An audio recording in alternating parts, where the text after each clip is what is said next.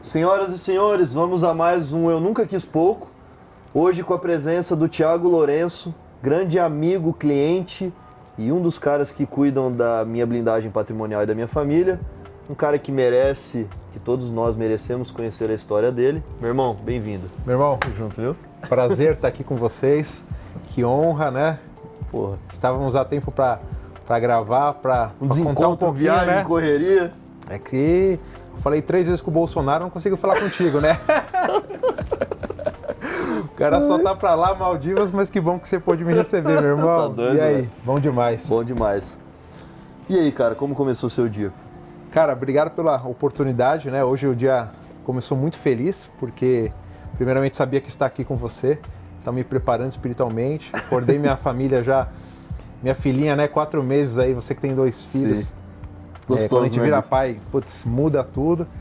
Minha filha foi se vacinar, então eu falei, nossa, hoje o dia vai ser maravilhoso. E começamos com tudo, graças a Deus. Cara, é a hora da vacinação, dói mais na gente do que na criança, né, irmão?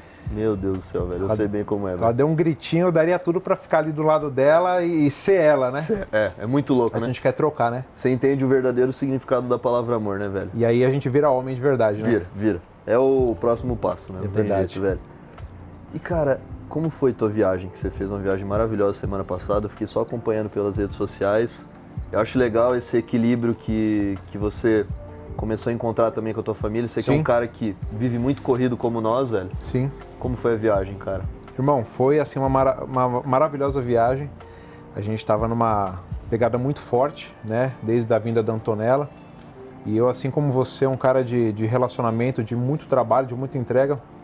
Não paro de viajar, mas há negócios. Sim. E eu falei pra minha esposa, vamos que a gente precisa se curtir também, porque é um processo, né? E aí eu pude fazer essa viagem maravilhosa. A gente acabou curtindo demais, foi um lugar lindo, né? A gente tava aí... Eu tava junto lá pelo Instagram, bicho. E é legal que, assim, um negócio que você fala demais, né? A gente não trabalha. Nosso negócio... é um prazer, né? É. Não um trabalho, não um fardo, é um prazer. É muito louco isso, cara. E tava lá conectado com aquela paisagem maravilhosa, pessoas, fiz relacionamento, onde a gente conhece pessoas, faz negócios, e mesmo assim conectado com as pessoas que estão dentro do meu business. Mas foi assim, foi uma semana que a gente conseguiu recarregar, porque a gente precisa também, né? Precisa, velho. É 50%, né, Thiago? A gente com vai certeza. Entendendo isso, cara. Meu irmão, o nome do quadro você já conhece, todos conhecem. Eu Nunca Quis Pouco. Eu quero saber em que momento que o Thiago nunca quis pouco. Primeiro eu quero saber da tua infância, como Legal. Foi. Como você se inseriu nessa paixão pelas vendas. Legal. Pela entrega, pelo empreendedorismo, de Sim. certa forma. Como que foi, cara, a tua infância? Poxa, vou recontar um pouquinho, né? A gente se conheceu, foi muito engraçado como eu conheci o Kelvin. Você e seu irmão a gente estava no mesmo voo, Sim. né? E a gente se conectou, a gente começou a bater papo no meio do avião. Sim.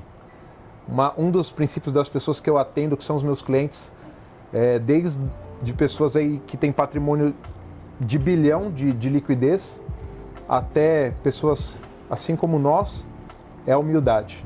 E naquele dia eu lembro que você e seu irmão me chamaram. Eu estava sentado aqui, você estava lá atrás, você me chamou, a gente começou a bater papo e eu falei, meu, esse cara é diferenciado. Não sei se você lembra, mas era seu aniversário. Era meu aniversário, cara. Era seu aniversário. E aí a gente saiu conversando do voo e você falou, amigo, o que você vai fazer hoje à noite? Eu falei, acabei de chegar Sim. né, em Campo Grande, eu tenho uma reunião muito forte amanhã pela manhã, bem cedinho, você falou, é meu aniversário. Vem tomar um vinho com a gente, vem verdade, conhecer minha cara. Família. É verdade. Tava cara. Só sua família lá e eu pude estar lá, e você me recebeu. Sim. Então é um prazer aí agora estar contando um pouquinho mais da minha história, você já sabe um pouco. Sim. Mas eu tive uma infância onde meus pais são batalhadores, trabalhadores, são grandes guerreiros, porque o meu avô, o pai do meu pai faleceu muito cedo, meu pai não tem o ensino médio completo. Né? Meu pai não concluiu o estudo uhum. e ele parou de estudar para trabalhar, para suprir, junto com a minha avó e minha tia. E meu pai virou um empresário, muito batalhador, tudo foi no peito e ele pôde me proporcionar uma infância diferente da que ele teve, porque ele não teve infância. Entendi. Né? Teve que virar homem muito cedo. Muito cedo. Muito cedo. Cuidar da casa. Ele tinha 14 anos quando isso aconteceu. Caramba, velho. Então, ele mudou completamente o negócio dele, a vida dele. E ele começou a trabalhar, a cuidar da casa. E ele sempre... Eu cresci ouvindo essas histórias, né? Então, quando eu era criança, ele já falava assim, ele antes de abrir o negócio dele, a empresa, mexendo com transportes, ele era vendedor de carro, depois ele virou gerente, foi crescendo, aí ele largou tudo para abrir o negócio dele. E ele tinha um monte de sapato lá, até lembro, naquela época usava, agora voltou moda italiana, né? Aí sapato azul, sapato verde. Ele falava, filho, você quer dinheiro? Então tá aqui, ó. Ele colocava os sapatos e eu fazia engraxar. Caramba, eu engraxava os sapatos dos meus pais, do meu pai. Ele me dava, na época. Sim? Quantos anos você tinha, cara? Na época eu tinha 12 anos. E você lembra disso? Nossa, cara, isso pra mim, assim, é um marco. Porque aí eu comecei a dar valor e meu pai começou a falar, tudo que você vai conquistar, você tem que batalhar pra isso. E eu comecei.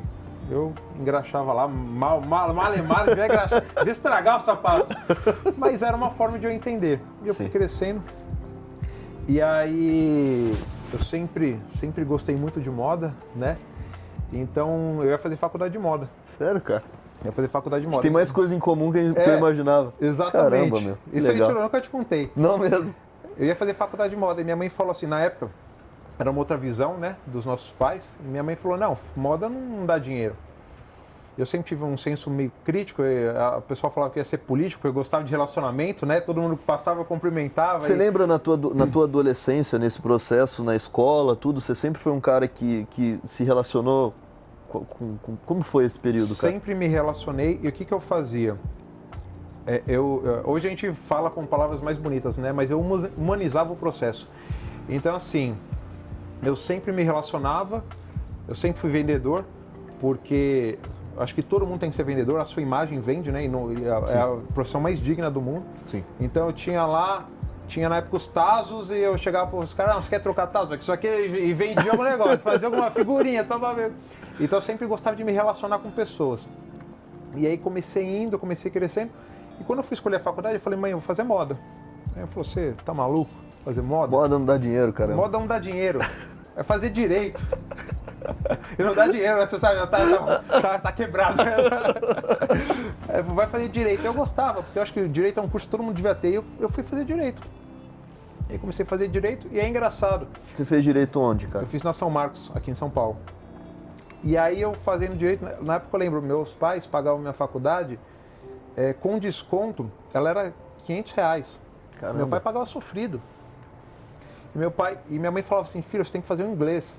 Meu pai falou, filho, você não precisa fazer inglês porque eu não fiz inglês. E meu pai era aquele trabalhadorzão, né? Sim, então, no peito. No peito, não.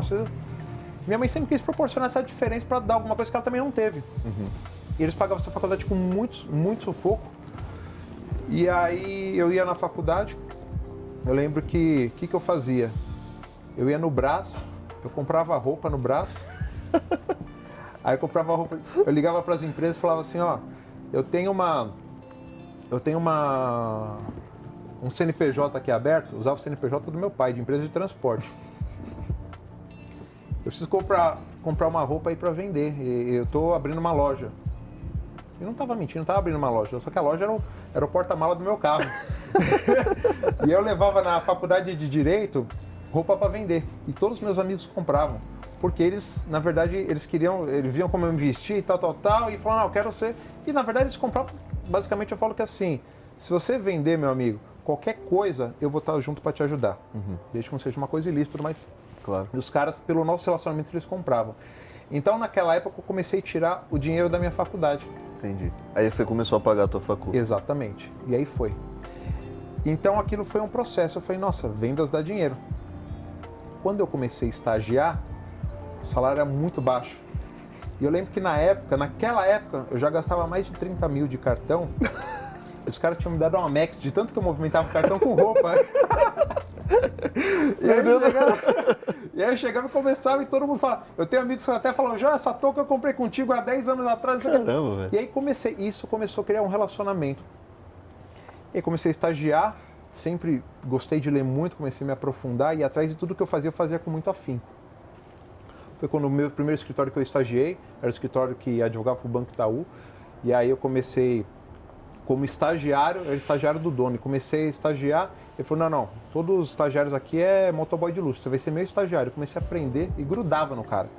Eu modelava ele, eu falava, tudo que você faz? Me explica como você faz. E tudo que ele fazia, eu copiava. Sabe, Thiagão, que eu acho incrível que todas as pessoas que participam do quadro são homens que se destacam na sua área e que têm um baita sucesso. E o que todos têm em comum é que mesmo quando eram pequenos, primeiro que nunca quiseram pouco, claro, sim, sonhavam grande, mas eles não olhavam para essas pessoas que estavam muito maiores que eles com um olhar inveja, ruim, com inveja. Ele grudava e via o máximo que podia extrair do cara, velho. Isso. Sem... Eu falo porque na faculdade de Direito que eu fiz também, cara, tinha dois tipos de estagiário no escritório. Eu trabalhei nos escritórios grandes de advogados com sucesso, e já trabalhei com advogado com sucesso bacana e já trabalhei também com arrogante. Sim.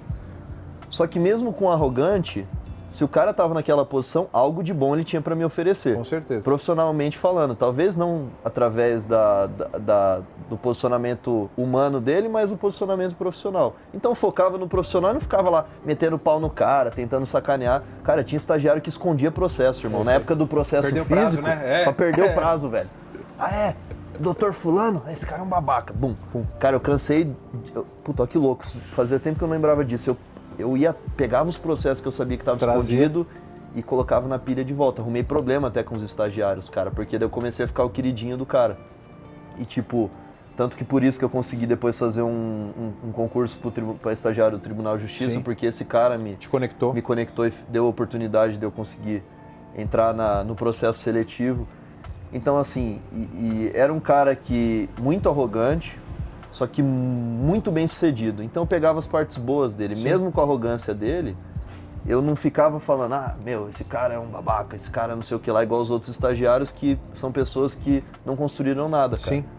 Então é um insight muito legal que assim, tenta extrair o que há de bom nessa pessoa, sim, que está acima de você, em qualquer setor, cara. Porque tem pessoas que, como pessoas, são melhores que a gente, mais, sim, evoluídas e profissionalmente mais evoluídas. O que a gente pode extrair dessa pessoa, exatamente, sem ficar com inveja e se sentir menos? Sim. É muito louco isso. Isso aí, um mal do ser humano, né? O mal do ser humano que tá... E o cara fica acomodado, e aí ele se retrai. E o que você falou foi exatamente isso. Eu virei o queridinho, né, dele. E aí, mas foi ele que me impulsionou, porque onde todo mundo fazia só fórum e tal, eu só peticionava, e eu sugava... Aprendi pra caramba. E aí chegou um momento da minha vida que eu falei assim, bom... Você chegou a se formar, cara? Me formei, sim. Tirou a B, tudo? Tirei a B, caramba, sou advogado, mano, formado. Caramba, velho, não sabia. E aí eu cheguei e falei assim, bom, tem duas partes que eu posso ir. Ou eu posso trabalhar em escritório, uhum, ou eu posso ir para o direito empresarial. E aí eu cheguei junto, era uma família, né? Ele era o maior advogado do Banco Itaú. E eu falei, doutor, eu quero ver o outro lado. Quero ir para o direito empresarial, eu tinha muito, muito foco em ir para o direito empresarial internacional. Legal. E aí eu falei assim, eu quero ir para lá. Se não der certo, você me recebe de novo? Ele falou, não só como eu te recebo, como eu vou te colocar. Caramba. E aí eu fui trabalhar numa multinacional alemã, onde eu comecei, na época tinham 4 advogados, uhum, e aí foi diminuindo, foi 3, e eu fui sendo colocado, nem era advogado ainda, mas me colocaram num lugar para fazer o que os advogados faziam, coisa de louco. E aí o presidente da empresa comprou meu passo, ele falou, não, você vai ficar aqui, me deu uma baita de uma recomendação, e aí, na época, teve uma primeira viagem internacional de time dos conselheiros da empresa de advogados, onde para você ir, você tinha que ser no mínimo um advogado, não podia nem advogado júnior, e na época eu não era nem advogado. Como que ia, pô? Aí o diretor falou, não, você vai me representar. Eu fui para Miami. E aí eu comecei a me aprofundar. Resumindo, de lá para cá... Foi a primeira vez que você foi para lá? Primeira vez que eu fui para os Estados Unidos. Aí eu falei, nossa. Aí fui de executivo, eu falei, meu Deus, que coisa de louco. Você falou, velho, eu quero muito. Isso aqui é bonito. Eu quero muito. Eu quero muito. E começou a abrir a minha cabeça pro negócio. E aí, amigo... que o negócio começou a estralar, porque eu falei assim, eu quero crescer. Eu chegava no cara, na presidência ou na diretoria, sempre tive muito relacionamento. Uhum. O pessoal falava, era engraçado que era só o board assim, uma multinacional hoje é a maior do ramo logístico. Só o board, diretoria e presidência, e tava eu lá almoçando com os caras. Sempre foi assim. Por quê? Porque eu queria extrair. É aquela famosa frase, clichê, se você é um dos... Você tá errado, se você é o cabeça... Não, eu sempre queria ser o mais burro da mesa. Para sentar e aprender e jogar ao máximo. E com muita humildade. Isso foi me tornando. Aí depois eu comecei a divulgar para uma multinacional suíça, fui crescendo cada vez mais. Fui membro da Comissão de Direito Penal Econômico de São Paulo. Caramba, cara. Comecei a mexer com crimes do colarinho branco e tal. Foi quando me deu o estralo da minha vida. Por quê? Eu estava numa posição já de destaque. Eu gerenciava um time de advogados e a parte securitária dessa multinacional suíça. Uhum. Só que eu olhava e falava,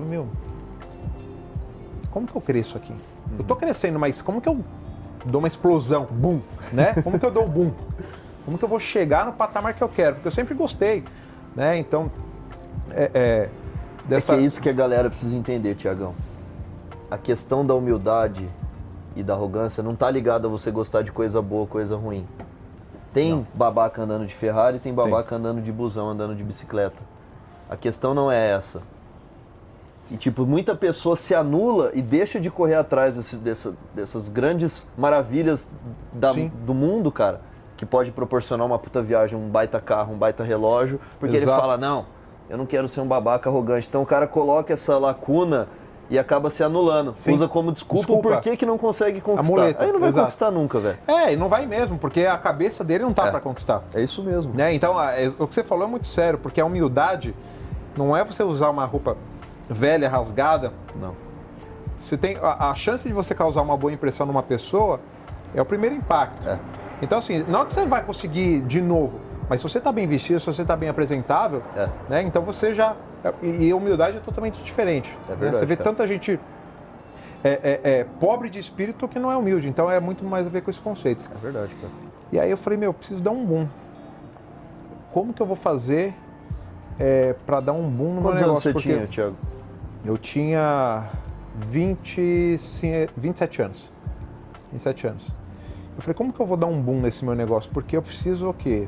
Eu já mexo com parte securitária, já advoguei para bancos, para grandes seguradoras, preciso... Como que eu vou dar um boom? Porque... Próximo passo, né? Próximo passo, né? Porque hoje, aqui dentro do meu negócio, eu mexia com a área internacional e contratual, e a parte securitária dessas multinacionais. Entendi. Então eu podia fazer um contrato de milhões, mas o meu salário era o mesmo.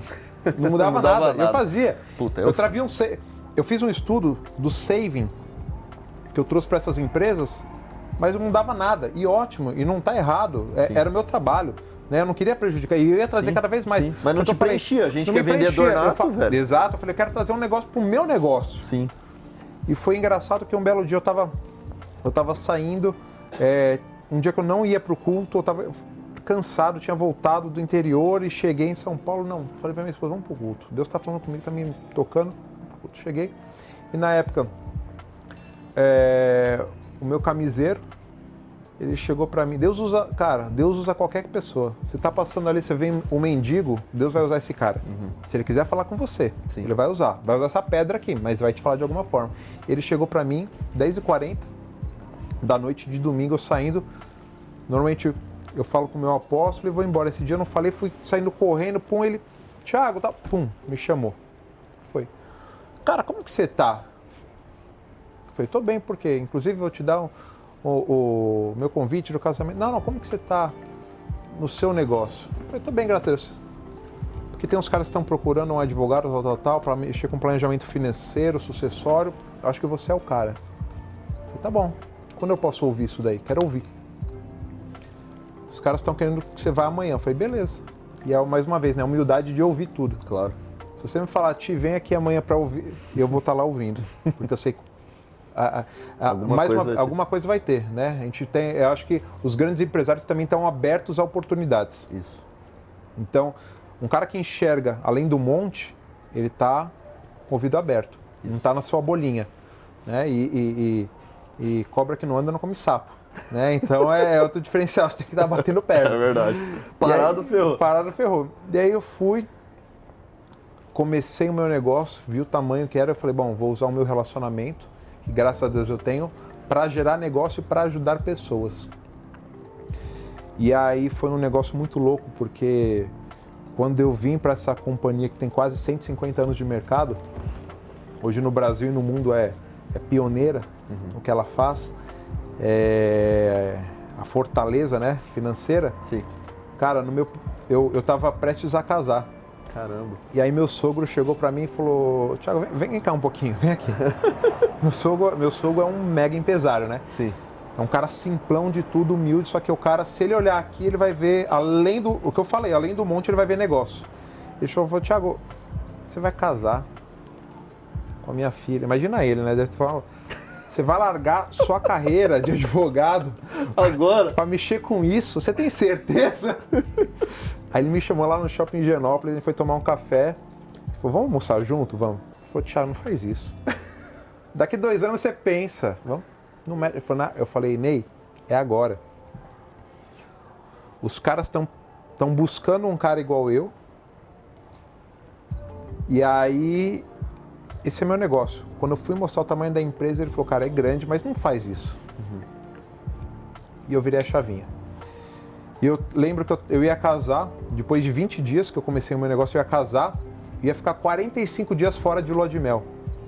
Os caras chegaram pra mim e falaram assim, não tem como. Impossível, porque você vai começar seu negócio agora. É o boom que você vai dar. Se for 45 dias, eu falei, bom, aí eu vou perder a esposa. Eu falei, mas uma coisa eu te prometo, eu vou quebrar todos os recordes que aconteceram aqui já, ao longo desses 46 anos de Brasil, que ela está, né, 150 anos quase no mundo, 1,5 século, 46 anos de Brasil, eu falei, vou quebrar todos os recordes. Quem que é o melhor cara aqui? Quem que é o melhor cara? Aí eles me falaram, ó, o melhor cara é esse daqui. Todos os números são abertos, né? Sim. Mercado financeiro, ele falou, esse cara aqui. Eu falei, com toda humildade, né, sem arrogância, sim, mas eu vou superar esse cara. E aí, em 15 dias de negócio, eu já bati o faturamento da agência. Eu lembro que eu estava na Capadócia, no dia seguinte eu ia voar de balão. Os caras mandaram, cara, você quebrou todos os recordes, em 15 dias. E como nesse período de viagem você conseguiu fechar negócios com essa galera? Os relacionamentos que você já tinha? Os relacionamentos que eu já tinha. Caramba. Fazendo negócio e ao mesmo tempo já alavancando. Quando eu voltei, os negócios já estavam engatilhados e aí foi sentar. E aí, qual que é a grande questão, né, irmão? Eu falo o seguinte, é o meu maior ativo, eu não tenho cliente, eu tenho amigos. Meu maior ativo são meus amigos. São clientes amigos. Por quê? O dia que o seu cliente te vender, aí você zerou o game. Zerou. Porque hoje eu não preciso vender meu negócio. Eu chego aqui e não falo do meu negócio. Os meus amigos e clientes impulsionam. Fala. Hoje você não precisa vender seu negócio. Diego, Eric, não precisam vender nada. Eu falo de vocês. Então, gera uma corrente do bem. É verdade. Então, o que aconteceu? Foi uma quebra de números. Em 7 meses eu bati todos os recordes. Foi meu primeiro ano no negócio. No primeiro ano? No meu primeiro ano. Em 7 meses de operação, quebrei todos os recordes. E aí, no meu segundo ano, eu conquistei o que poucas pessoas até hoje conquistaram. Né? Que foi um reconhecimento aí que não tem preço. Eu tive... mais do que a minha foto na Times Square, isso ia falar. A gente vai falar um pouquinho, foi levar a bandeira do nosso Brasil, irmão. Porque a gente está no meio de uma politicagem triste, né? Um país que tem um potencial muito forte. E levar a bandeira do Brasil para lá, tira meu nome, tira meu rosto, que ficou uma semana lá passando de 5 minutos, não esquece. A bandeira do Brasil, para mim isso foi uma honra, que eu cheguei lá e chorei. E como que começou esse sonho? Eu vou te contar como esse sonho começou e como não foi no Calcos Pouco. Mas se você quiser fazer algum insight, faz, que você é o dono da casa. Eu tô falando demais, você é o dono da casa. Cara, tá maravilhoso, tá voando, velho. Porque, cara, você falou, vou bater recordes, viajou.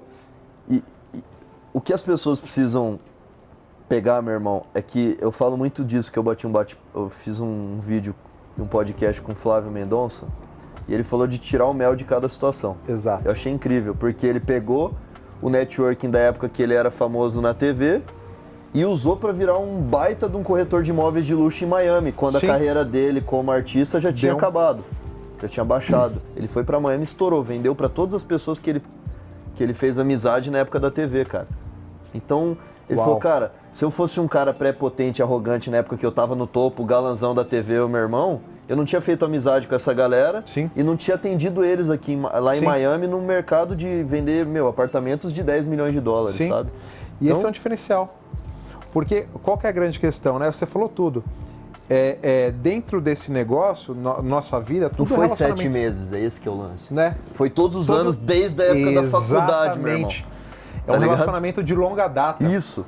Não começou ontem. Isso. É isso, cara, é isso que a galera tem que entender. Tipo, o cara... O Bolt fala muito isso, né? Eu demorei, cara, décadas pra poder bater tantos anos pra fazer os 4 segundos que eu fiz naquela corrida. Então, assim, não foi aquele momento, não. cara. Não foi. Não foi rápido. Esse insight é legal porque eu tava quebrando o pau hoje, porque um cliente meu recebeu uma ligação que eu não gostei. E eu falei assim, eu vendi pra esse cara há 2 semanas, mas eu tenho um relacionamento com ele há 12 anos. Não é assim, e eu né? nunca ofereci nada pra ele. Sim. A hora certa eu cheguei. Então é um relacionamento que a gente constrói. É tudo. É um trabalho de formiguinha, né, cara? Não tem atalho pro sucesso. Não tem atalho pro sucesso. E eu quando eu tava quando eu comecei, eu falei, qual que é o maior reconhecimento aqui dentro desse negócio? É você levar a bandeira do seu país no topo do rochedo. Eu falei, como que faz? Os caras falaram, é isso, isso, isso. E aí eu sentei com a minha esposa, nesses primeiros 7 meses a gente foi até Nova York, eu olhei pra lá, estava na Times Square, não estava ainda no meu rosto ainda, e eu olhei lá, a gente foi, sentou, eu orei, agradeci a Deus, não tinha conquistado nada ainda. Uhum. Eu falei pra ela, eu vou trazer nossa foto pra lá, a gente vai ficar lá. Isso foi 1 ano antes. Colocou fé, colocou energia. Energia, porque não adianta você só colocar fé e não colocar... Não batalhar ferro, meu irmão, esquece. Não. Fala, Deus, me ajuda aqui se não colocar... Pode falar, cara, eu tenho vários amigos que são extremamente religiosos e até alguns colaboradores, e eu vejo essa galera numa fé absurda, meu irmão. Assim, o cara é quase um anjo, meu irmão. O cara não fala um palavrão. Só que, cara, às vezes o cara procrastina, tem preguiça, aí não adianta nada, meu irmão. E pode falar, acaba às vezes, falando de religião, acaba às vezes até sendo pior, cara. Sim. Entendeu? Então, assim, você foi... Criou um mau testemunho, né? Isso. Você foi pra Times Square, olhou pra aquilo e falou pra tua esposa, meu, um dia eu vou estar ali. Eu falei pra ela, a gente vai estar aqui. E ela é chorona, né? Minha esposa é minha sócia. Ela começou a olhar assim, ela olhou, começou a chorar. Eu falei assim, a gente vai estar aqui. Legal. Só que eu não sabia que ia ser tão rápido. E eu comecei a batalhar pra aquilo. Porque eu falei, esse ano que vai entrar, agora eu vou conquistar isso. E eu comecei, foi um nível de relacionamento, eu compartilhava com os meus clientes, eu falei, eu vou levar, porque eu estou representando os meus clientes lá. Sim. Né? Então eu estou lá só por sua causa. Não é por minha causa que eu estou lá, é por sua causa. Então é a entrega, logicamente, né? Porque eu tenho que entregar um bom negócio, um bom trabalho, um bom serviço às pessoas que eu atendo. Sim. Mas o eu nunca quis pouco da minha vida começou... Desde lá, quando eu engraxava sapato com meu pai. É verdade. Que meu avô faleceu, que meu pai não concluiu nem o ensino médio. Né? Então, é um negócio que foi começando dentro de um ambiente familiar. E eu falei, eu vou querer trazer um ambiente diferente para minha esposa e para minha filha. Que legal, cara. E aí foi uma quebra de recordes atrás de recordes. Foi muito, muito batalhado.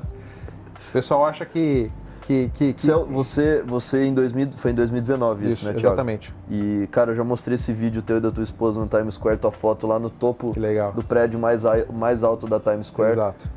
E eu falo, meu, olha isso aqui, amor, cara. E assim, é muito louco, cara, porque a gente tá onde a gente tá e tem crescido cada vez mais, porque a gente sente prazer em ver quem tá perto da gente crescer.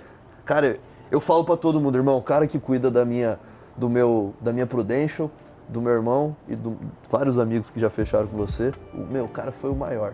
E ainda, viu, velho? O cara topo da Times Square, o caramba, e eu mostro o vídeo. E é questão de vibrar com a alegria daquele parceiro, sabe, velho? Exatamente. E não mudar isso. Não mudar, cara. Sabe? Não mudar. E esse é o diferencial, a gente vibra. Cara, eu lembro quando eu te conheci, você já era grande, mas, cara, você falou assim, eu vou pra São Paulo, eu, meu irmão, a gente vai pra lá porque a gente vai explodir. Eu falei, nossa, o que você precisar... Eu falei isso pra você. O que você precisar de São Paulo, você me avisa. É verdade. E foi engraçado, amigo, que... Como que eu conquistei a Times Square, né? Que lá é a propaganda mais cara do mundo. Lá, naquele ponto que eu fiquei. Eu não paguei nada. Não foi comprado. Porque você pode estar lá, compra na Nasdaq... Não, isso não foi comprado. Foi merecimento. Quando eu fechei meu maior cliente, meu maior planejamento financeiro... Não foi só ele que me deu o campeonato, foi todo um trajeto, Sim. né? Todo um trabalho construído. Mas esse maior cara, esse cara tem um patrimônio aí de bilhão de liquidez. E bom número, né? Bom. Você tá já beliscando ali já. Os caras não são fracos, não. Eu cheguei para esse cara, um cliente meu recomendou ele, falou, você vai falar com ele, fala em meu nome, ele vai te receber. Que hoje, graças a Deus, amigo, além dos maiores advogados do Brasil, os maiores empresários que eu atendo, tudo foi construído com muito trabalho. E eu tentei por um ano, quase um ano e 2 meses, falar com esse cara e nunca consegui. E eu esqueci. Foi através de um outro cliente que te conectou. Outro cliente. Eu tentei, ligava para ele, não atendia e esqueci. E um belo dia eu tô jantando com esse meu cliente que recomendou e esse cara apareceu. Aí o cara apareceu lá no jantar, ele falou, ó, fulano de tal é esse cara aqui. Foi fulano, é. Ele vai sentar com a gente. O cara veio, sentou na nossa mesa e eu falei, como se fosse você, né? Ô, Kelvin, tudo bom? Prazer, Thiago. Cara, me desculpa. Você tá me conhecendo hoje, eu peço desculpa. Ele falou assim, desculpa do quê? Eu falei, desculpa por não ter te ligado. Me ligado? Como assim? O cara não entendeu nada. Eu poderia até falar, pô, te liguei, você não me atendeu, sim, não sei o quê, papapá. Ele falou assim, mas como assim? Eu falei assim, não, o Marcos pediu pra eu te ligar, eu não te liguei, você me desculpa. Mas o que você faz? Eu falei, não, a gente tá jantando agora, não vamos conversar disso agora. Cara, e no dia seguinte eu liguei pra ele, ele já me abriu, me recebeu, ele falou, tudo que eu faço, meus irmãos faz, e foi uma explosão. Então, meu irmão, humildade, relacionamento, muito trabalho. Eu passei um mês fora de casa, abdiquei da minha esposa para ser campeão, um mês fora de casa, porque ele falou para eu falar com o irmão dele. O irmão dele é um baita de um pecuarista, ele falou assim, você vai encontrar meu irmão, mas meu irmão é difícil. Eu fiquei, sabe o quê? Eu fiquei um mês no carro, na porta da fazenda do cara. Na hora que ele entrava e falava... O irmão era do financeiro? Exatamente. Você sabe bem como é, né, Thiago? Se não tiver um irmão difícil, o cara quebra. Não adianta, quebra. Tem que ter um cabra bom, né? Tem que ter um chato. E eu fiquei lá, eu fiquei atrás desse cara. Mas eu dormia em cada espelunca. Tinha pulga no hotel, era assim... No interiorzão. Do Brasil mesmo. Do Brasilzão, coisa que ninguém vai. Até o cara até ter um tempo com o cara. Até o cara ter um tempo comigo. E aí eu mapeava o cara, viu o carro do cara chegando, ele ligava, não atendia, mas eu não desistia. Eu falei, esse é o meu negócio. E quando eu pude ser contemplado, que eu fui lá pra Times Square, né, que eu fiquei passando de uma semana de 5 minutos, cara, eu falei assim, cheguei até aqui. E agora? Porque eu atingi o topo máximo, e esse é o problema nosso, né? É. Você, quantos anos, irmão? 20? 28. 8. Conquistar o que você conquistou, sua família, a gente chega no efeito platô e é rapidinho pra cair. Não pode emocionar. Achar que já tá bom demais, não. Que já tá no grande. Quantos caras no meu negócio... que sempre se acharam uma soberba, que chega na frente do cliente, acha que está com um bom relógio, com uma Montblanc, se perdeu. E é uma linha muito tênue, né, Thiago? Muito tênue. A gente tem que tomar cuidado, porque uma frase de um dos caras mais inteligentes, assim, que eu tenho que ter uma gratidão, que me ajudaram, foi meu avô. Ele falava, cara, o negócio é o seguinte, você quer ter muito ou pouco? Muito. Mano, eu tinha 11 anos de idade, no estoque da loja dele. Foi muito. Ele falou, então você se prepara para você ter muita... Você vai ser mais sozinho do que a maioria das pessoas, porque quem tem muito dinheiro não anda com muita gente. Não. Tem muito conhecido, mas muito poucos amigos, mais família, para ficar sozinho e para ter muita frustração. E toma cuidado, porque é uma linha muito tênue. Porque o dinheiro, ele te dá uma sensação de poder que não dá para explicar. E você tem que tomar cuidado para não se perder no meio desse poder e acabar esquecendo de ter gratidão por quem fez você ter esse certo poder pessoal. Exato. É a gratidão pelos clientes, cara. Hoje foi muito legal, veio um cara do mesmo ramo de um dos nossos business, que hoje é o maior do Brasil, é a Private List, e ele falou, cara, o meu pai e meu avô tiveram as maiores lojas de alta relojoaria do Brasil, que era a Natan. Era gigantesca, cara. Gigantesco. Os caras fabricavam... Sim, eu sei. Fui cliente. Isso. E ele falou que teve uma época que o maior aprendizado que o pai dele deu pra ele foi o seguinte. Um dia, cara, eles pegaram a revenda única do Brasil da Breitling, de Bulgari, Cartier, caramba. Ele falou que chegou um momento que a Breitling estourou no meio da galera bacana, que o telefone não parava de tocar, não tinha WhatsApp na época. E eles vendiam, tipo, X Breitlings por hora, velho. Era absurdo, todo dia. Chegou uma hora que ele reclamou, que ele era adolescente ainda, é um senhor já. Ele falou, nossa, esse telefone não para de tocar. O pai dele falou, vem aqui, fulano. Sentou na frente dele e falou o negócio seguinte. Guarda isso pra tua vida. Você tem que reclamar o dia que esse telefone parar de tocar. Exatamente. O dia que você tiver tempo, aí você... demais de sobra, porque não tem cliente ligando. Ele falou que isso foi um marco na vida dele. Então, assim, a gente vê às vezes, cara, quando o negócio tá dando muito certo, tem muita gente vindo atrás, quando a gente, principalmente quando a gente vende sonho, e a gente é bom no que a gente faz, muita gente vem atrás porque é um objeto de desejo. Sim. E no teu caso, igual, muita gente fala de você, muita gente vem atrás também pra fechar. Sim. E se você começar a reclamar, meu, puta, correria, toda hora alguém ligando, não sei o que lá, você tá tendo uma certa soberba, cara, e pra mim você joga pro mundo algo negativo, tem poder, cara. Exato. Você joga algo negativo. Exato. Um cliente é uma bênção, meu irmão. Nossa, a melhor coisa. Cada cliente, igual no seu caso, cada policy. Então, pra mim, não importa se o cara comprou uma camiseta ou se o cara comprou um relógio de R$500 mil, velho. É isso. É bênção desse cara de estar corrido, de não conseguir parar. Eu falo isso muito pra um colaborador meu que cresceu muito rápido, ele, menino de ouro, o árabe da equipe. E ele tava, eu não paro, já respondi 200 clientes. Falei, lindo, o negócio é o seguinte, você tem que reclamar o dia que você responder 10, cara. É isso aí.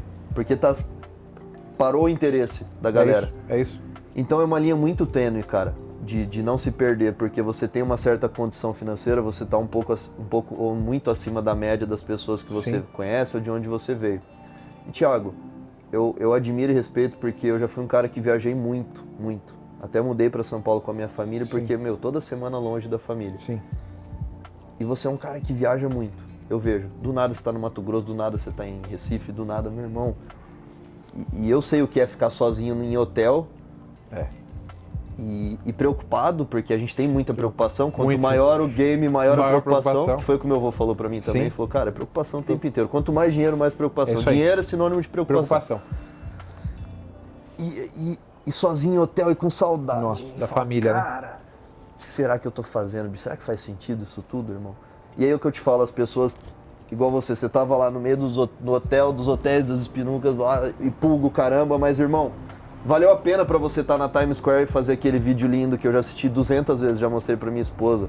Meu, vou falar pra você, velho, o vídeo é tão bonito que você quer estar lá com o Thiago, tá ligado? Fala, meu irmão, dançando aqui, ó, bagulho de filme, o cara numa elegância, o puta rolecão, a foto lá no topo, caralho. É muito louco, é um bagulho que não tem como mensurar, irmão. Não tem como. Não tem valor. E é muito louco ter alguém tão próximo que viveu isso. E assim, dito tudo isso que você viveu, que você já conquistou e ainda vai conquistar, meu irmão, qual foi o preço mais alto qual é o preço mais alto que o Thiago paga para ser o top 1 aí do Brasil, meu irmão? Por muitos anos, né? É engraçado, né? Essa pergunta é maravilhosa, porque só quem é empreendedor como a gente é, né? Nesse Brasilzão, eu sou maluco, sabe fazer essa pergunta. Porque é engraçado, todo mundo pergunta lá. Eu tava até falando com o filmmaker que fez meu vídeo em Nova York, vindo pra cá, porque eu quero fazer outro negócio aqui no Brasil. E a gente gravando lá, os americanos, via câmera, né? Aí olhava tava assim. Um cara lá no topo. Aí os caras olhavam pra mim, olhavam pra cá. Leonardo DiCaprio brasileiro, cara. Who are you? Who are you, man? Aí é muito engraçado. Os caras falavam, o que esse maluco deu? Tá lá no teto, os caras olhavam. Isso é maravilhoso, né? Só que o mais maravilhoso foi o processo. E respondendo a sua pergunta, como que e como são essas dores, isso pra mim é diário. Porque todo dia, toda semana, né? Eu deixava minha família, eu saía 4 horas da manhã, 3 horas da manhã de casa. Então eu chegava lá no cliente com aquela cara, tinha que estar uma cara bonita, apresentava o terno, né? A gente tem que estar alinhado, porque a gente vende nossa imagem, assim como você. Porque se eu não cuido nem do meu corpo, da minha imagem, como que eu vou cuidar do patrimônio do meu cliente? Isso. É, então é engraçado, eu tava lá em Campo Grande, tem um cliente amigo muito forte de Cuiabá, o Vitor. Cara, outra família que veio também do zero dele, da esposa, são amigos, irmãos, e ele, você tem uma noção, o sogro dele, isso é uma história, é maravilhoso, o sogro dele trouxe o cara que cuidava dele quando ele era pobre para dentro, descobriu que estava passando fome, comprou uma casa pro cara e deu pro cara morar. E esse processo é maravilhoso porque a gente se perde um pouquinho, chega lá no hotel, chega numa viagem, numa vida sozinha, né? Porque o empreendedor vive sozinho também. A gente tem muito amigo também, mas amigo de verdade são poucos, é a nossa família. É. E a pessoa que me impulsionava era minha esposa. Ela chegava assim, ela falava muito... O que você falava, ela falava assim, amor, você está rodando 700 km, 800 km, 2.000 km. Se for para fechar um negócio, uma apólice de R$500, vai com tudo. Porque o meu maior cliente, quem me recomendou, antes de chegar nele, foi uma pessoa que cuidava da minha casa, porque ela cuidava de uma casa de outro cara que era milionário. Sim. E ela me recomendou, falou, você já falou com esse cara? Olha só, eu atendo ele. Então assim, você não tem que desprezar nada. E como que a gente passa por esse processo, amigo? Abdicando. É. Então, foi e é alguns anos que eu não vejo a minha esposa todos os dias, e ela sabe disso, ela se orgulha. A gente tem que deixar filha... Não faz uma refeição direito, não consegue... Faz uma refeição direito, tem que comer na beira da estrada. Então você tem que... Se dá para treinar, correr ali, a gente vai fazer. Mas a gente tem um propósito, né? Então eu sei qual que é o meu propósito, eu sei o que eu quero entregar e busco isso diariamente. Então não é um ano, não são 2 anos, 3 anos, são muitos anos que eu deixo a minha família e todo dia lá eu vou buscar. É de grão em grão, mas a gente vai aí com essa missão de proteger patrimônios e famílias. Cara, sabe o que eu acho legal, Thiago? Que assim, você é um cara que eu analisei todo o teu Instagram até quando a gente começou a conviver, até para você cuidar de parte do meu patrimônio, da minha família, e você é um cara que sempre se importou muito com a tua imagem, isso é legal. E muitas pessoas acham que é besteira, cara. Não. Mas, cara, um bom relógio, uma boa joia, um bom terno, um bom sapato, você transparece sem precisar falar nada. Isso é muito legal, cara. A importância da imagem pessoal. Sim. Você tem isso inserido em você desde muito novo, porque pra mim também sempre foi assim, cara. Mesmo com pouca grana, eu sempre fui atrás de tentar andar o melhor possível, que eu podia com as minhas condições, cara. Isso é muito legal. Eu falo que assim, né, Kelvin, tem tudo a ver com eu nunca quis pouco, porque são pequenos detalhes. São. Você fazer a barba todo dia não é pra você. Não. É respeito ao seu cliente. É. Você está bem vestido, você está... Saber conversar. Isso. Se meu cliente que tem a menor apólice... Porque eu comecei dentro do meu negócio com a menor apólice que tinha, com o meu menor... Se esse cara me ligar, ó...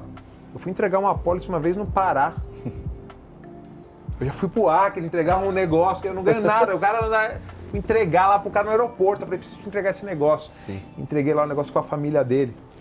A foto da família maravilhosa. Então, assim, são coisas que eu chego lá, a gente tem que estar... Imagina se o cara te vê mal vestido, te vê largado. Então, assim, a gente cuidar de nós primeiramente para depois cuidar dos outros. E é legal porque você oferece um serviço, de certa forma. Sim. E mesmo assim você proporciona experiência. Sim. Então, assim, galera que está escutando a gente, assistindo, mesmo que você ofereça um serviço, ofereça uma experiência junto, porque quando o Thiago entregou minha apólice, ele entregou um chocolate gigantesco, que era igual caviar pra mim, eu só tinha ouvido falar daquele chocolate, velho. Filhão ficou maluco, né? Não, você é louco, irmão. Sua esposa me mandou, ela falou... É um chocolate que parece que vem banhado a ouro, um negócio diferente, com um laço, uma carta. Volta e meia me deu um livro sobre relógios esses dias, que é uma paixão que a gente tem em comum, né, Thiago? Sim. E... A mesmo usar hoje, é verdade. Trouxe proteção. Uma proteção para minha família, para minha casa. E ele sempre está cuidando dos detalhes, mesmo oferecendo um serviço, mesmo já tendo fechado um negócio comigo, um negócio de 10 anos, né, Thiago? Sim. Com meu irmão e com todos que ele atende. Isso eu acho muito legal. Então você, qualquer serviço que você ofereça, seja dentista, médico, whatever, velho, oferece a melhor experiência. Exato. O pediatra dos meus filhos que cuidou de mim e do meu irmão, até fiquei bem chateado que ele faleceu com Covid. Nossa. E o cara No primeiro parto do meu filho, ele não cobrou. Uau. É assim, bicho. Você ia no consultório do cara e dava... Meu, mesmo... Eu não tinha um plano de saúde do meu filho ainda, o primeiro. Aí ele dava o palitinho com sabor. Nossa. Tipo, até me arrepio, mano. Tipo, cara, o cara sempre cuidou do detalhe. É por isso que ele era o top da pediatria lá em Campo Grande. E era um cara que fez muito bem e ele tá num lugar melhor, mano. Só que assim, o que eu quero dizer com isso? Eu sempre vou lembrar desse cara. Nossa. A minha família, os meus filhos, pelo detalhe. Meu filho nunca esquece do palitinho com sabor, que sempre ele dava que ele ia lá, mesmo com medo de tomar uma vacina, alguma coisa. Então assim, quando você oferece uma experiência, cara, que seja um chocolate, uma carta, aquilo você marca, cara, muito além do que você pode imaginar na pessoa e se perpetua. Isso não tem valor, irmão. Não tem. Porque ele dava um palitinho. Eu tava conversando com um cliente, na segunda-feira, e ele falou assim, Thiago, hoje você atende alguns bilionários do Brasil. Eu falei, sim. Ele falou, mas o que você entrega para esses caras, além do seu serviço, quando você quer presentear? Ele me perguntou isso. É um presente para quem tem tudo já. É isso. Mais difícil. E aí eu citei um exemplo. Eu falei assim, ó, o último cara que eu fui entregar uma lembrança, eu entreguei lá no interior, eu vou te trazer. Porque amanhã eu tô indo pro interior, eu vou te trazer. Tem uma linguicinha queima-rosca. Essa linguicinha, o nome já diz tudo. Pô, olha o presente que o cara quer me dar, velho. Não, isso aí você pode... Meu irmão, custa R$20 essa linguicinha. Só que quando eu te entregar, vai passar... Você vai comer com a sua família e você vai querer onde eu compro. Eu nunca vou te falar. Porque meu prazer é entregar isso daí. E é um negócio que é tão simples, mas não o cara é o valor, fala, né? Não é o valor. O cara fala, meu, esse é a melhor linguiça que você vai comer na vida. Você nunca comeu. Você nunca comeu. Que legal, cara. Só que é a lembrança. É. E são pequenas gentilezas que a gente tem que entregar para aquelas pessoas que... Porque tem um negócio que eu falo o seguinte, primeiro que tem que ser 1% melhor a cada dia. Sim. Entendeu? Eu tenho que ser amanhã melhor do que eu fui hoje. Isso, regra de vida. E agora eu tenho que... Quem eu tenho que cuidar? Meu cliente. É verdade. Cuida do seu cliente que ele cuida de você. Cuida do seu cliente que ele cuida de você. Seu maior ativo. É. Então, são pequenas coisas que você falou. Ó, você se emocionou, você lembrou. O cara podia... Não te deu R$1 milhão. Não. Ele deu um palitinho pro seu filho que é seu maior tesouro. Isso. Não cobrou. Ele foi no parto do meu segundo filho na correria, cara. Já podia pagar o que ele pedisse, ele não cobrou de novo. Então era um cara que era diferente. E eu vejo clientes falando isso da gente, porque, Thiago, acho que um homem ele atinge a maturidade quando ele sabe reconhecer que ele também é bom. Sim. Precisa ser muito grande pra falar pra você mesmo que você é bom. Sim. Até um vídeo que eu adoro ver é o Snoop Dogg. Agradecendo quando colocaram ele no Hall da Fama. Ele quer agradecer a mim mesmo, a Snoop Dogg, por ter passado tantas noites em claro desenvolvendo músicas, mesmo quando eu não tinha nada, tava na favela, todo mundo indo pro crime. Eu quero agradecer você, Snoop Dogg, por ser um cara tão fodão. Ele, mano, é absurdo, porque assim, a New Old cresceu aparentemente tão rápido pra alguém que veio tão de baixo. Porque a gente sempre ofereceu a melhor experiência possível com o que a gente tinha, cara. Sim. Uma Corona, sim, com limão, que o cara lembra até hoje. Os nossos clientes é impressionante. O cara que vem aqui uma vez, cara, tem que acontecer algo muito sério ou algo que não tá na nossa ossada pro cara não voltar. A nossa taxa de retorno até com o site é muito absurda. Com business de relógio, até com o ramo de investimento imobiliário que eu e meu irmão a gente acabou entrando uns 3 anos atrás. Porque até na hora de apresentar um terreno que a gente estava investindo, cara, era um café, era um negócio bacana, uma foto com o cara, vendendo sonho pro cara, explicando daquele projeto de expansão da cidade. Então sempre teve muito carinho em tudo que a gente fosse fazer, eu e meu irmão. E os meus sócios, o meu sócio Diego, que a gente está no front sempre junto. Então tem que se aplaudir de vez em quando, cara. Sim. Tem que saber, cara, eu sou diferente mesmo, sou bom. E é por isso que a gente tá onde tá. É. Sabe? E mais do que reconhecer o outro, cara. Isso não é falta de humildade, não. É você saber quem você é. Isso, cara. Isso, saber quem é você. E o que eu acho lindo, Thiago, porque assim, eu não tive um relacionamento bom com meu pai, a gente não se fala, isso é uma questão pessoal. Sim. E eu acho lindo uma foto que tem sua com seu pai dentro de uma limusine. Com boné, Champions, exato, do caramba. Exato, é essa aí. Você tá com o Aldemar Piguet de ouro rosé, maravilhoso. Cara, vocês estão lá fora, né? Vocês estão na gringa, né? Foi a primeira viagem que meu pai fez internacional que eu pude proporcionar pra ele. E ele chegou no Havaí, uma limusine esperando ele. Aí a gente chegou no Hilton, em Waikiki. Os caras vieram com champanhe. Nossa. Os japoneses vieram querer falar comigo e tal, tudo mais. Eu tirei meu pai da limusine. Cara, ele me abraçava, me beijava, chorava e... Putz, isso não tem preço, mas continua. A gente tava fora. Não, é lindo, cara. É lindo porque é uma história que eu quero escrever com meus filhos, com seus filhos. Sim, eu acho lindo o pai ter essa proximidade com o filho mesmo depois de uma certa idade, sim, sabe? Eu acho lindo isso, cara. Igual ele te ensinou de engraxar os sapatos e eu tenho certeza que... Minha mãe me falou isso quando a gente presenteou ela com o carro, mas não foi pelo carro. Ela falou, filho, eu quero falar isso algum tempo já pra você e pro seu irmão. Eu falei, o que foi, mãe? Falou, eu posso morrer hoje. Eu sei que a minha entrega nessa terra eu já dei. Eu falei, caralho, mano, tá ligado? Poucas pessoas têm oportunidade de ouvir isso de um pai e de uma mãe, na minha opinião, cara. Sim. Então, tipo, ela falou, meu orgulho, ele não tem como explicar, não é pelo carro, pelo que vocês me proporcionam, mas eu sei que vocês se tornaram grandes homens. Sim. E eu falo, caramba, caráter, velho, né? Isso é maravilhoso, velho. Então, assim... E a gente que mexe com grandes fortunas, você também, né? No seu business de relógio, de investimentos imobiliários, aí a gente tem, sim, muito relacionamento. Chega muita coisa pra gente, né? Muito. E é fácil você querer pegar um atalho. Fácil. Mas não tem atalho. Não tem, velho. Não tem atalho. Pra eu chegar onde eu tô, foi muito sangue, muita batalha, muito suor, muita abdicação. Coisas que a gente olha pra trás e você fala assim, meu... naquela hora que você está viajando, você está sozinho, que você está num negócio e fala, meu, será que valeu a pena? Mas aí vem aquele gasto e fala, não, valeu a pena.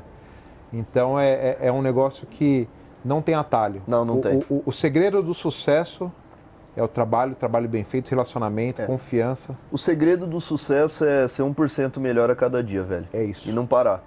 Porque eu lembro quando a gente montava a coleção de calçados, quando começou a marca de produtos próprios em 2017, que foi uma das grandes viradas de chave, de parte do nosso patrimônio. Cara, a gente ia pra Franca, irmão. Tinha vezes que a gente ficava 12 horas numa fábrica, velho. Sim. Chegava às 10 da manhã e saía 11 da noite, meia-noite, sem jantar, mano, sem conseguir treinar. Ia pro hotel. E até o dia que começou a pandemia, eu, meu irmão e o Diego em Franca, cara. E a gente falou, meu, e agora? O que a gente vai fazer, bicho? E, cara, horas desenvolvendo. E o maior, continuar tendo força pra acreditar, velho, que tudo vai melhorar. Que vai melhorar. Meu irmão, não é fácil, velho. E a nossa cabeça não para, né? Não para. Porque a gente, cada hora quer fazer um negócio novo. Começou a pandemia, eu falei, meu negócio na pandemia cresceu 300%. Imagino. Né?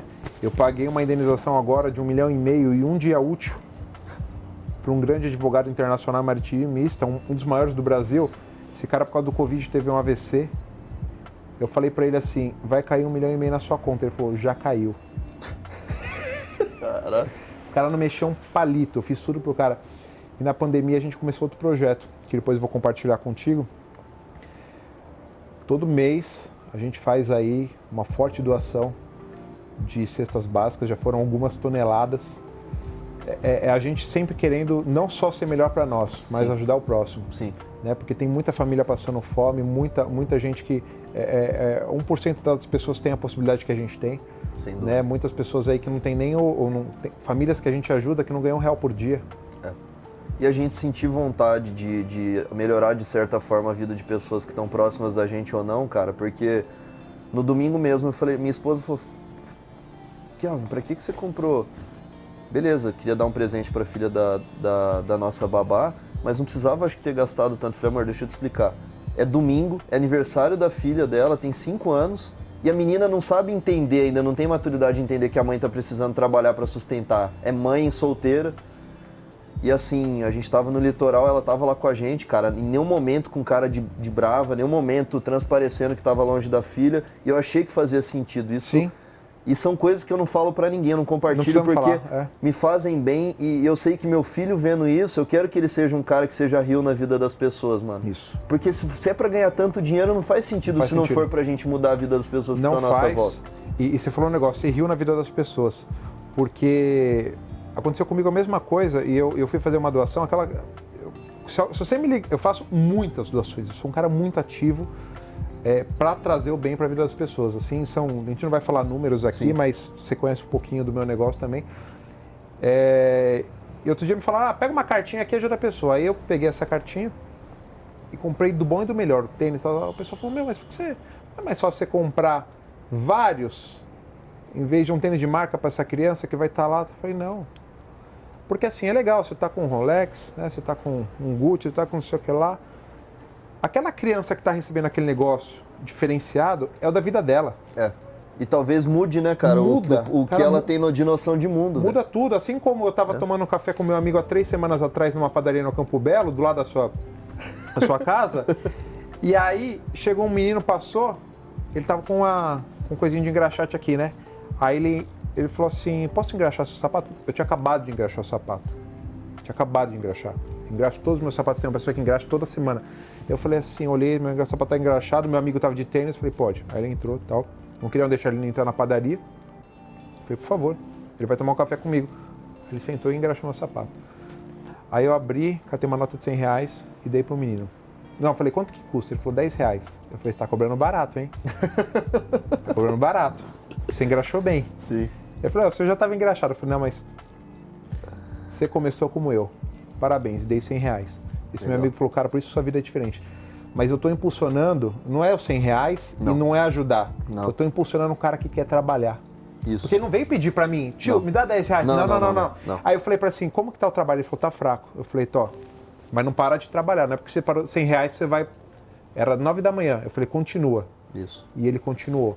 Então, assim, é impulsionar a vida das pessoas. Se você chegar num cara que está catando cobre na rua, e você der 100 conto pro cara, você vai impulsionar o cara a trabalhar mais. Esse é o nosso negócio, irmão. É mudar, transformar a vida de pessoas. É isso mesmo. Meu irmão, é um papo incrível e eu quero perguntar... Precisava de muito mais horas, né? Precisava. Vixe, vai embora. Partiu 1, 2, 3, 4, 5, 10... Vai embora. E fazia tempo que eu não tava chorando assim, cara, que a gente vai lembrando algumas coisas, né, cara? E tendo gratidões de hora que... O que o Thiago falaria pro Thiago... que estava engraxando o sapato dos pais e que queria, sonhava em trabalhar com moda, que estava começando, que se você encontrasse ele hoje? Cara, eu falaria para ele, nunca pare, não desista, ninguém vai te parar. Quando eu fui campeão, a música foi exatamente essa, do Wesley Ross, ninguém vai me parar, na força da minha fé, eu vou com tudo, eu vou. Né? Então, assim, eu falaria, cara, eu tenho 34 anos, irmão, você tem 28, a gente é bebê, tô caminhando. Tá. Né? Eu mexo com o meu negócio há mais de 15 anos. Então, assim, eu não sei nada ainda do meu negócio, eu não sei nada, eu falo que eu sei nada. A humildade, né, de sempre aprendiz, espírito de aprendiz. Eu falaria, continua, porque eu tenho algumas metas, sonhos. Um deles, assim, é um negócio que não existe no Brasil, dentro do mercado financeiro. Eu já tô prestes a... Estou caminhando, né? Prestes a cada vez dar um passinho a mais, depois eu vou compartilhar contigo. Se quiser ter um sócio, nós estamos então, aí. Então, vamos com tudo. Então, assim, dentro do mercado de planejamento e proteção financeira, não existe alguém que Legal, vai construir o que eu vou construir. Um Próximo legado. Desafio. Próximo desafio é um desses. Eu já sou top of the table, que é uma classificação dentro do mercado global financeiro que eu vou compartilhar contigo depois. E corrigindo, para finalizar... Você falou que fez um negócio comigo de 10 anos. Na verdade, você fez um negócio para sua vida inteira, irmão. Porque eu vou cuidar da sua família, do seu filho. E esse é meu legado. A minha filha vai atender a sua família. Verdade. É um negócio que a gente vai passar e caminhar e cuidar da vida dessas pessoas que a gente atende hoje. Não, e com a filha linda do jeito que você tem, talvez a gente vire até parente, né, cara, no futuro. Meus filhos são bonitos. É bonito mesmo, é bonito mesmo. Eu comprei uma bereta lá em casa guardada, mas qualquer coisa a gente dá pra gente ajeitar. Meu irmão, brincadeiras à parte, eu quero te agradecer e marcar esse momento com uma obra de arte da minha mãe, única feita pra você. Artista maravilhosa. Eu sou fã. Quando ela veio a primeira exposição aqui em São Paulo, mesmo, eu estava lá. Se eu te falar, estava lá, eu saí pra ver sua mãe. É verdade. E minha mãe fala disso direto. Filho, Thiago, que foi com a esposa, tava grávida na exposição, cara. É isso aí, é uma honra. Caramba. Uau. Olha, meu irmão. Uau, uau. Nossa.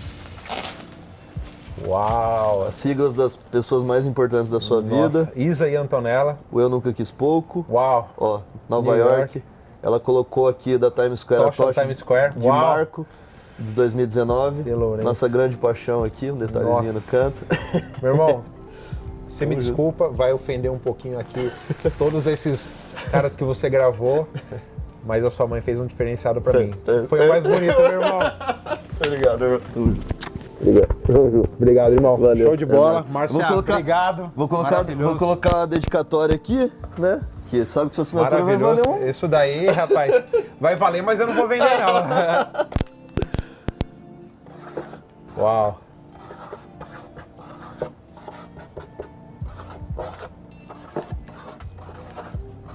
Isso é pra vida, hein? Maravilhoso.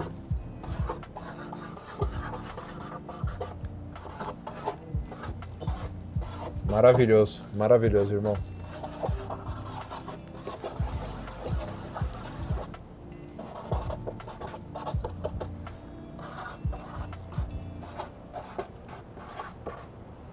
Essa vai pra minha casa e a mezuzá de Israel vai pra sua. Vai. E obrigado por lembrar aí, pelo carinho, meu irmão. Tamo junto, viu? Obrigado pelo tempo. Esse foi mais Eu Nunca Quis Pouco. Compartilhe, marque, que, cara, são histórias reais de pessoas reais que nunca quiseram pouco, né, Thiago? Isso aí. Obrigado. Tamo junto. Valeu.